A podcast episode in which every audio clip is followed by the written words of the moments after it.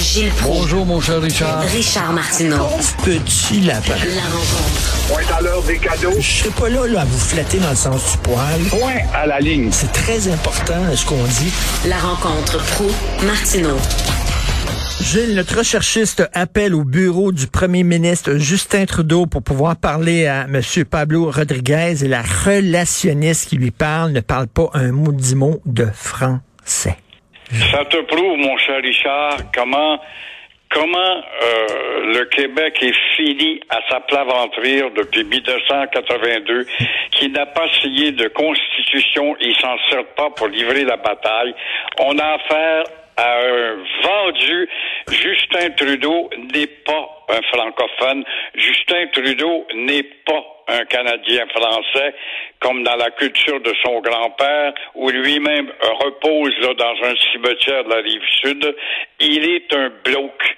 Il est un bloc de sang bloc et c'est un conquérant et il voit son ancienne nation comme une quantité négligeable qu'il faut disparaître dans le contexte de la mondialisation où il a décidé de conjuguer avec ça, sachant que le mot nation n'existe plus.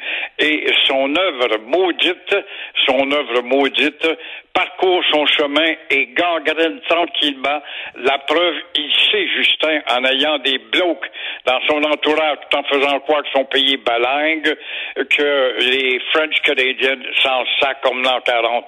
Et sachant ça, il a tout simplement hâte que ça finisse pour avoir son beau grand pays unilingue avec 100 millions d'habitants, où le Québec pèsera pas lourd à 100 millions d'habitants. Alexandre, il a raison. Moi, là, quand je vais dans l'Amérique du Sud, là, mettons, ou je sais pas, à Cuba ou tout ça, euh, au Mexique, euh, je dis euh, gracias, euh, cervezo, bon, cerveza, gracias. Euh, elle, elle, a dit merci à la toute fin, mais c'est comme Ouais, si, comme s'il était touriste dans son propre pays. Ben oui.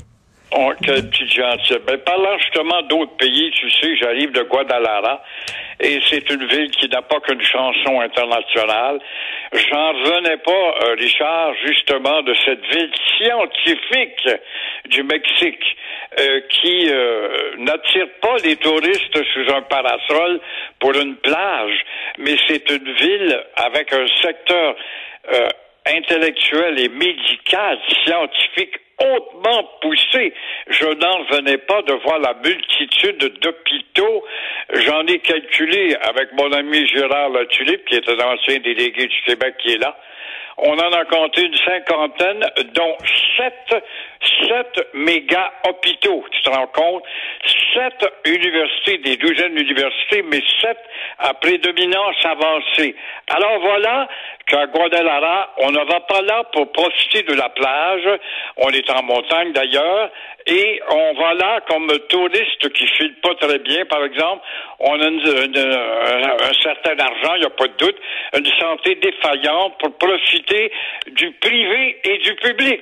Autant le public offre les mêmes services et euh, évidemment euh, au privé à des prix moindres qu'aux États-Unis et la- les services sont multiples et ce qui, euh, en tout cas, j'admire moi du Mexique, c'est de voir comment ce pays, cette culture à la porte lui aussi des États-Unis, mais avec une plus forte population, évidemment, a une culture tellement puissante. Grâce à quoi? Un taux de natalité, bien sûr. Grâce à une religion qui a fait l'histoire. Qu'on soit, qu'on condamne, elle diminue d'ailleurs l'influence de religion. faut voir les milliers d'églises que léguaient justement les colonisateurs du temps. Mais dans la religion, il y a de l'histoire et sans histoire, tu ne vis pas. Alors, toujours, l'histoire est surtout une immigration en provenance, non pas des pays qui, euh, somme toute, ne s'intègrent pas, ils viennent des pays latinos. Et voilà une belle claque la gueule pour le Québec. Dans ces hôpitaux, on n'hésite pas à, justement, d'ouvrir les portes à des médecins cubains comme le Québec les boude encore, qui a tant, tant besoin des infirmières cubaines. Alors, comme tu vois, on manque vraiment, encore une fois, l'occasion de frapper la balle. Et le Mexique est un bel exemple qui nous fait des grimaces pour dire, tâchez donc d'être vous-même, même si vous êtes à la porte des États-Unis. Ben oui, puis ils sont bien formés, les médecins là-bas. À ce que je sache, si tu voyais les quartiers de santé, je te mens pas, Richard, architecturalement parlant, tu as l'impression de rentrer dans un monde, un univers inexistant. Le, pas le 21e siècle, mais le 22e. La modernité, le gigantisme des bâtisses, tous ces beaux, ces beaux bâtiments Mm. blancs qui t'invitent à rentrer dans un univers où, en tout cas, la maladie fait pas peur parce que c'est là qu'on la vainc ou c'est là qu'on la traite. Ah, moi, j'étais agréablement. Je connais le Mexique, je suis allé une dizaine de fois, mais j'étais pas allé dans cette région montagneuse de voir une ville. Ce que c'est qu'une ville qui n'est pas touristique et qui, somme toute, a sa prédominance, qui est celle, justement, de la science. Alors, euh, il va y avoir une, euh, élection partielle euh, dans Sainte-Marie-Sainte-Anne. Pensez-vous que le Parti libéral va remporter, va garder le siège ou pas? Sûrement. Alors, dans Saint-Henri-Saint-Anne, le 13 mars, déjà, dès demain, le, le va l'annoncer aujourd'hui, les poteaux vont commencer à être beurrés de photos qui vont te solliciter avec leur belle face, sincère ou pas sincère. Mais euh, la question, est-ce que ce comté devenu multi-ethnique anglophone va permettre à ce parti multi-ethnique et Québec solidaire, est-ce qu'il va réussir justement à réunir tout ce monde-là parce qu'il s'appuie sur Verdun, qui a été un accident plus que d'autres choses, ne l'oublions pas. Et euh, quant au, on pense au Parti québécois, qui a déjà été péquiste là, il y a eu euh, justement le ministre Couture dans le temps qui était là, entre autres, il a été à quelques reprises justement représenté par le Il n'y a plus rien ça, ça semble à ce que Trudeau souhaite. Il n'y a plus rien de ce qui ressemblait au Québec de l'époque, le Québec ouvrier, puis le Québec euh, mal pris par Saint-Henri, c'était un comté dur. Il est encore d'ailleurs. Alors, toujours est-il que la CAQ va se présenter avec un homme qui est handicapé au départ. Je ne pense pas, même si la CAQ est au pouvoir, euh, Victor Pelletier. Il a peu de chance, tout simplement parce qu'il est un French Canadian. Et euh, en terminant, vous avez vu ça, je parlais à Stéphanie Touga tantôt, le, le fameux ballon le chinois qui a survolé euh, le territoire américain. Les Américains l'ont vu, puis l'ont descendu, mais avant, il a survolé le territoire canadien. Nous autres, on n'a rien vu. On l'a pas vu. On était assez niaiseux. On a des gars avec des jumelles, pourtant, qui scrutent le ciel, mais on a su qu'il avait passé au-dessus de notre territoire, mais on l'a pas vu. On, on était distraits, sans doute, je ne sais pas. On est embarqués dans les limbes du Québec, du Canada de demain.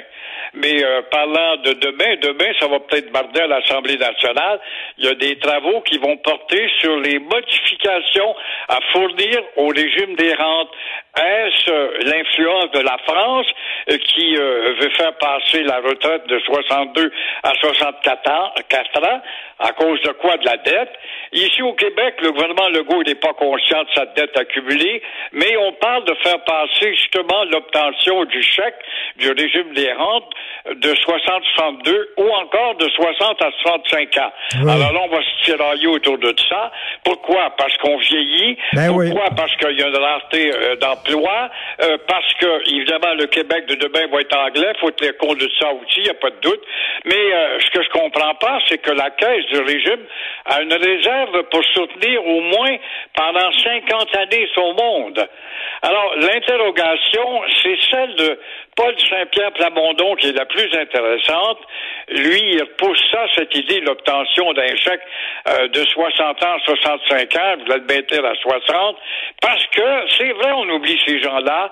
Il y a des dizaines de milliers de travailleurs qui travaillent physiquement et s'épuisent et qui arrivent à 60 ans à bout de souffle.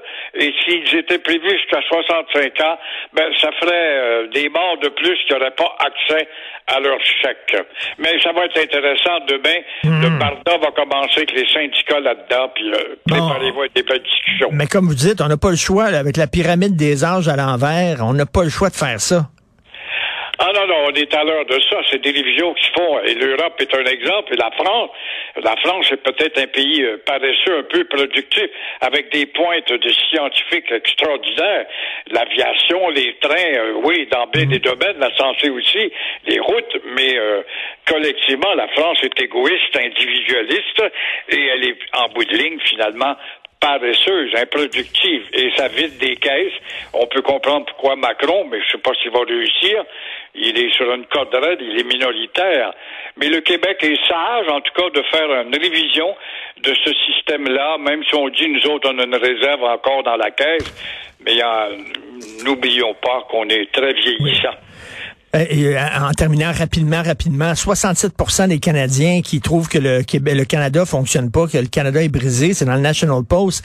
Et la, la province, Gilles, la province la moins critique envers le Canada, la province où les gens sont le moins fâchés envers le Canada, c'est le Québec. Imagine-toi, tu m'aurais demandé de deviner, j'aurais pas été capable. oh, c'est incroyable. Et aussi, le premier ministre qu'on aime le plus, ça demeure Trudeau, qui, malgré tout cela, au Canada anglais, est en baisse dans ses cotes, mais on ne voit pas ça. On ne voit pas ça. vas-tu gagner à soir? C'est ça que je veux savoir. Un Canadien va-tu gagner à soir? Merci beaucoup, Gilles. Merci. À, demain. Au revoir. Gracias, Seigneur. Alors, euh, c'est tout le temps qu'il me reste. C'est Benoît qui prend la relève. Merci beaucoup, euh, Charlotte Duquette, pour la recherche, Florence Lamoureux, André-Sylvain Latour. Merci pour votre excellent travail, très apprécié. Et euh, même chose pour la régie, la réalisation, l'incontournable Jean-François Roy. Et nous, on se reparle demain, 8h30. Passez une excellente journée.